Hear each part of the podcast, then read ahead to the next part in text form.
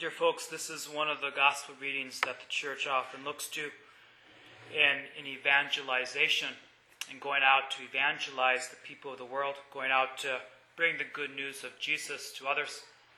We see here in the gospel reading Jesus commissioning 72 disciples to go out to establish the kingdom on earth as it is in heaven. Something that we pray for every time we pray the Our Father. Thy kingdom come, thy will be done on earth as it is in heaven. And then Jesus explains what, how they're to evangelize, how, how they're to establish this kingdom. As he sends them out, he says, Behold, I am sending you like lambs among wolves. I'm sending to you a territory that you have to depend upon me. And he continues, he says, Carry no money bag, no sack, no sandals. Whenever, whenever any one of us travel, what do we do? I make sure we got our luggage packed, our clothes, shoes. We make sure that we have our um, wallet, you know, purse. Make sure we got the money for the trip, credit card, you know, whatever it is. And we travel because we count on those things as we are going on the traveling. Jesus says, when you evangelize, don't carry a money bag, don't carry a sack or sandals. Meaning, you're going to have to depend on me so much that wherever you go, whichever house you enter into, whatever town you go to, to, to bring my gospel message to, you're going to have to trust in me. You're not going to be able to do it alone. If you depend upon earthly stuff, the gospel message will not be effected in the same way as if you depend upon me, if you put your full trust in me. And then he says, well, whenever you enter a house, say, peace to this household. Bring peace to the home. And then he says, and eat and drink what is offered to you. And then he goes on and so forth. Two stories I want to tell you. As many of you know, I was up in Williston for five years. I also served in Trenton as well as in Grenora during my time there. These two, two events happened. There was one particular family, farmering family. They had uh, a number of children. The dad had taken care of his mom for a number of years. When she passed away, he went into this deep depression, isolated himself very, very much, no longer went out, no longer was taking care of the farm. The, the older sons had to start taking care of the farm as well as the wife and oldest daughter. He, he just stayed in his bedroom day after day, would watch television. That was the extent of it. Deep, deep depression. When I came, when I was serving in the area, at some point, uh, this family, I think they attended Mass maybe once. Uh, they hadn't when I was first there, but they, they had come to Mass once. I seen them and I said hello to them, introduced myself to them. And they started coming more and more, uh, with the exception of the dad. The dad never came. I didn't even know there was a dad, to tell the truth, because I would only see the, the wife and children there at Mass. At some point, they, they told me about him and they invited me to come out to their place. Or maybe I remember, I can't remember exactly how, it's, how it was worded. Maybe I offered. But at some point, I was going to come out on a specific day. It was a Sunday afternoon. The morning of the day I was going to be going out after the morning mass, the wife pulled me aside and she said, "Just, just to forewarn you, my my husband struggles with depression. You know, okay, you know, whatever." So I, I'm heading out to the farm late Sunday evening, maybe five o'clock, and I, I am coming up and I'm like, I hardly know this family. I've never met the husband. I don't know what I'm going to say. I don't know what I'm going to do. But Lord, give me the grace that I may that I may bring your presence to this family. I showed up at the house, and whenever I come to someone's place, and I'm sure you guys do the same thing, whenever you come, you always make sure you greet the adults, especially the adults. And then from time to time, you know, you say hello to the kids, you know, as they're running in and out. But I came and I said hello to the mom, said hello to the older children, and I wanted to go inside the house to say hello to dad. Immediately, the mom, the oldest daughter, said, You can't go inside. I just left it at that. I didn't question, I didn't say anything. And then they said that we were going to be having dinner outside. They had a large wooden table outside uh, the house. The, the house was very close to the corral, so as soon as they brought the food out and put it on the table, the food was just swarming with flies.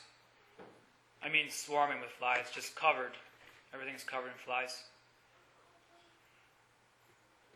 And we sat down to eat.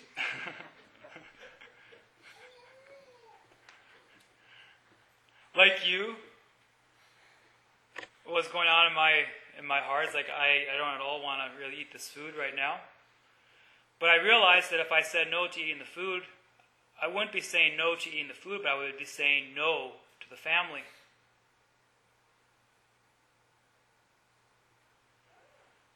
So we sat down, we, I, we ate. The kids, I, I knew that there was something going on within the family and just kind of sensing the tension, you know, between um, the wife and the eldest daughter. All had just very stern faces, hardly a smile. But I sat down, I ate with them, they told stories, I told stories. And then, and then as time went on, after we finished the meal, we went out. The, the older boy showed me some of the farm equipment showed me this plow, that plow, the combine, some of the old pickups that they had fixed up. We had just a fabulous time, a delightful time. Smiles came onto their faces. I was there for about a couple hours. At some point, I said I had to go. I was about to jump into my vehicle, and the wife, I said goodbye to her, and she went into the house. And then her husband comes out. I hadn't even been inside the house. Her husband comes out and he said, Father, I'd like to visit with you privately. So I said, Why don't you jump in my car? So he sat on the passenger side, I sat on the driver's side, and he just opened up. He told me about his mom and how the, he's gone into depression since then.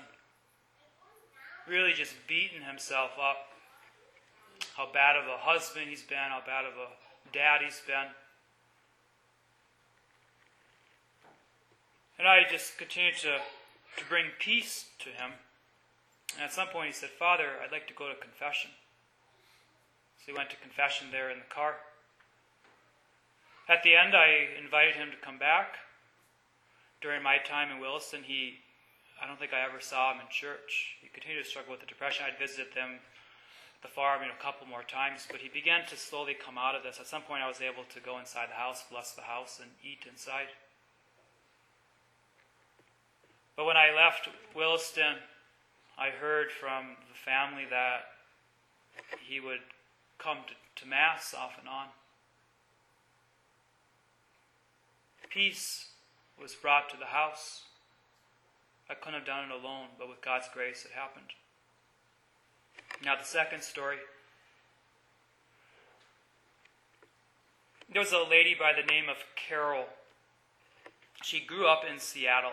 Grew up on the street, a homeless girl, homeless woman. Had a number of children from many different men.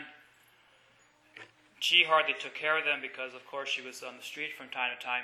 So someone else, other relatives, took care of her kids. At some point, she she moved to North Dakota, got herself her own house. I think it was maybe her fourth or fifth husband at the time she was living with, a Hispanic guy he would take care of her quite a bit. But then when he passed away during my time up there, she began to just live alone, take care of herself. A lot of health problems. To give you a picture, she weighed about 250 to 300 pounds, or maybe even more.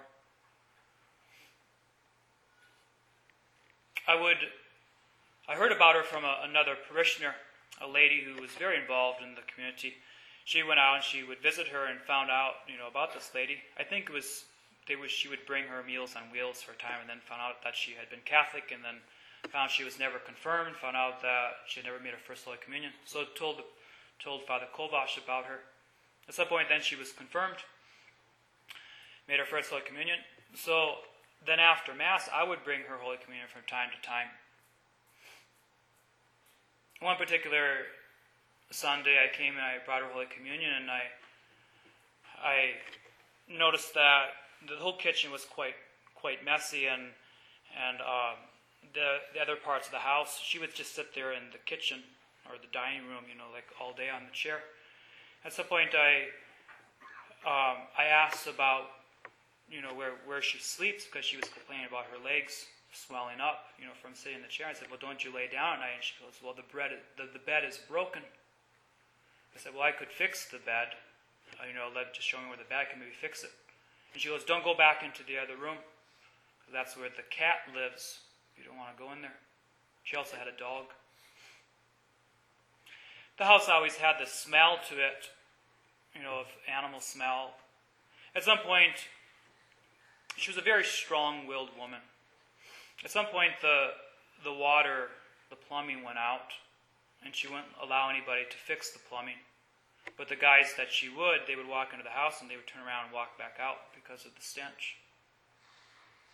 At some point, the heating went out, and kind of the same situation. Very, she was a very controlling woman, but understandable from the childhood she grew up with. She still had electricity.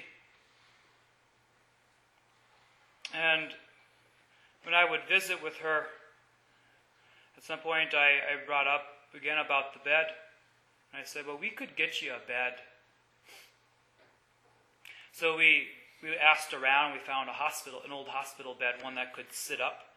So it would be more easy for her to get out of the bed in the morning. And I, I can remember this very this day very clearly. It was November first, All Saints Day. We were going to be celebrating an evening mass. So in the afternoon, we brought the, the bed to her house. Some of the Christians were helping me. I came into the house. Uh, we were going to set the bed in an area there in the dining room because she wouldn't allow us to go into the other rooms. So we we cleared us or I should say, I cleared a spot. The other parishioners didn't want to come in. So I cleared a spot. And as I'm clearing, I noticed this, this wet, this wetness on the floor.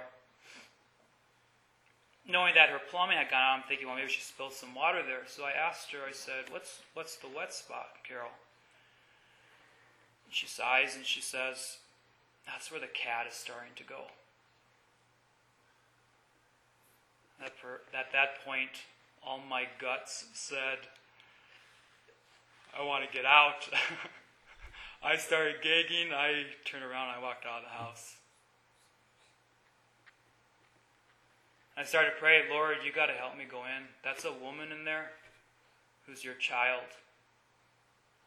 Help me to love her like you love her. And then the, the thought came to my mind imagine you're in the barn at the farm. So I convinced myself that I'm just going into the barn. I went back in. We we got room for the bed. We put the bed in, and then she was just overjoyed, just abundantly grateful. Peace was brought to her home. Then I went off and I celebrated Mass. I, hadn't, I was not unable to shower because Mass immediately followed. So you can imagine my hair, everything was just, you know, smelt of the house. So I, I'm there celebrating Mass, and it came to the point of the consecration where the bread and the wine turns into Jesus' very body and blood to feed us, to give us the strength to bring peace to the world. You know, at, at, at communion time, you know, the priest says, The peace of the Lord be with you always, and then we offer each other the sign of peace. And as I'm saying those words, Take this, all of you, and eat of it, for this is my body, which will be given up for you. My nostrils got flooded with the smell of this house the cat, the dog, and all their droppings. And then this intuition came.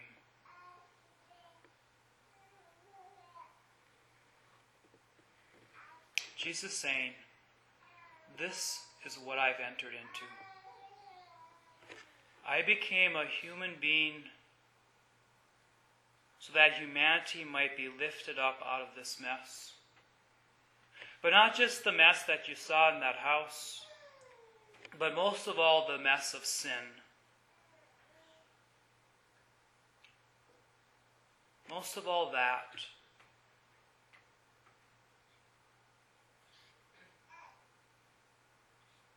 It was the grace. And I recognized that I could not have gone to either of those houses. I could not have eaten the food, nor brought peace to the family's home, nor brought peace to Carol's, Carol's heart. I could not have done that without the grace of God. Because all of us are repugnant at that. We run away. But with the grace that comes from the great sacraments, that comes from the Mass, we're filled with it when we come with faith. And we're able to bring that peace to others' homes. For those of you who are older, you remember back in the day, 30, 40 years ago, neighbors would always be visiting each other. You'd stop in at each other's places, you'd come on into their homes, you'd, you know, and you, and you wouldn't call them ahead of time. You would just stop on in, and somehow there'd be a meal prepared, and, you know, usually a dessert or a treat, a cup of coffee, you know, whatever. Now, if somebody stops by, you know, it's, it's our whole culture. Someone stops by our home, you know, we think, uh, make sure you call before you stop by. make sure you text. Our whole culture has left this, has left the gospel message of going into people's homes and bringing the gospel message. We become isolated, we become closed in. The Lord inspires us to go visit so and so, and then we say, No, I'm going to watch a movie instead. We close ourselves in. I want to challenge you. Pray for the grace at this Mass that you might be able to go into other people's homes, to bring the peace of Christ, to bring God's goodness to others. Only then will our culture be transformed. Only then will this the town of Killdeer be raised up. Let's pray for the grace to be the presence of God, the presence of Jesus to others. Let's pray for that grace at this Mass.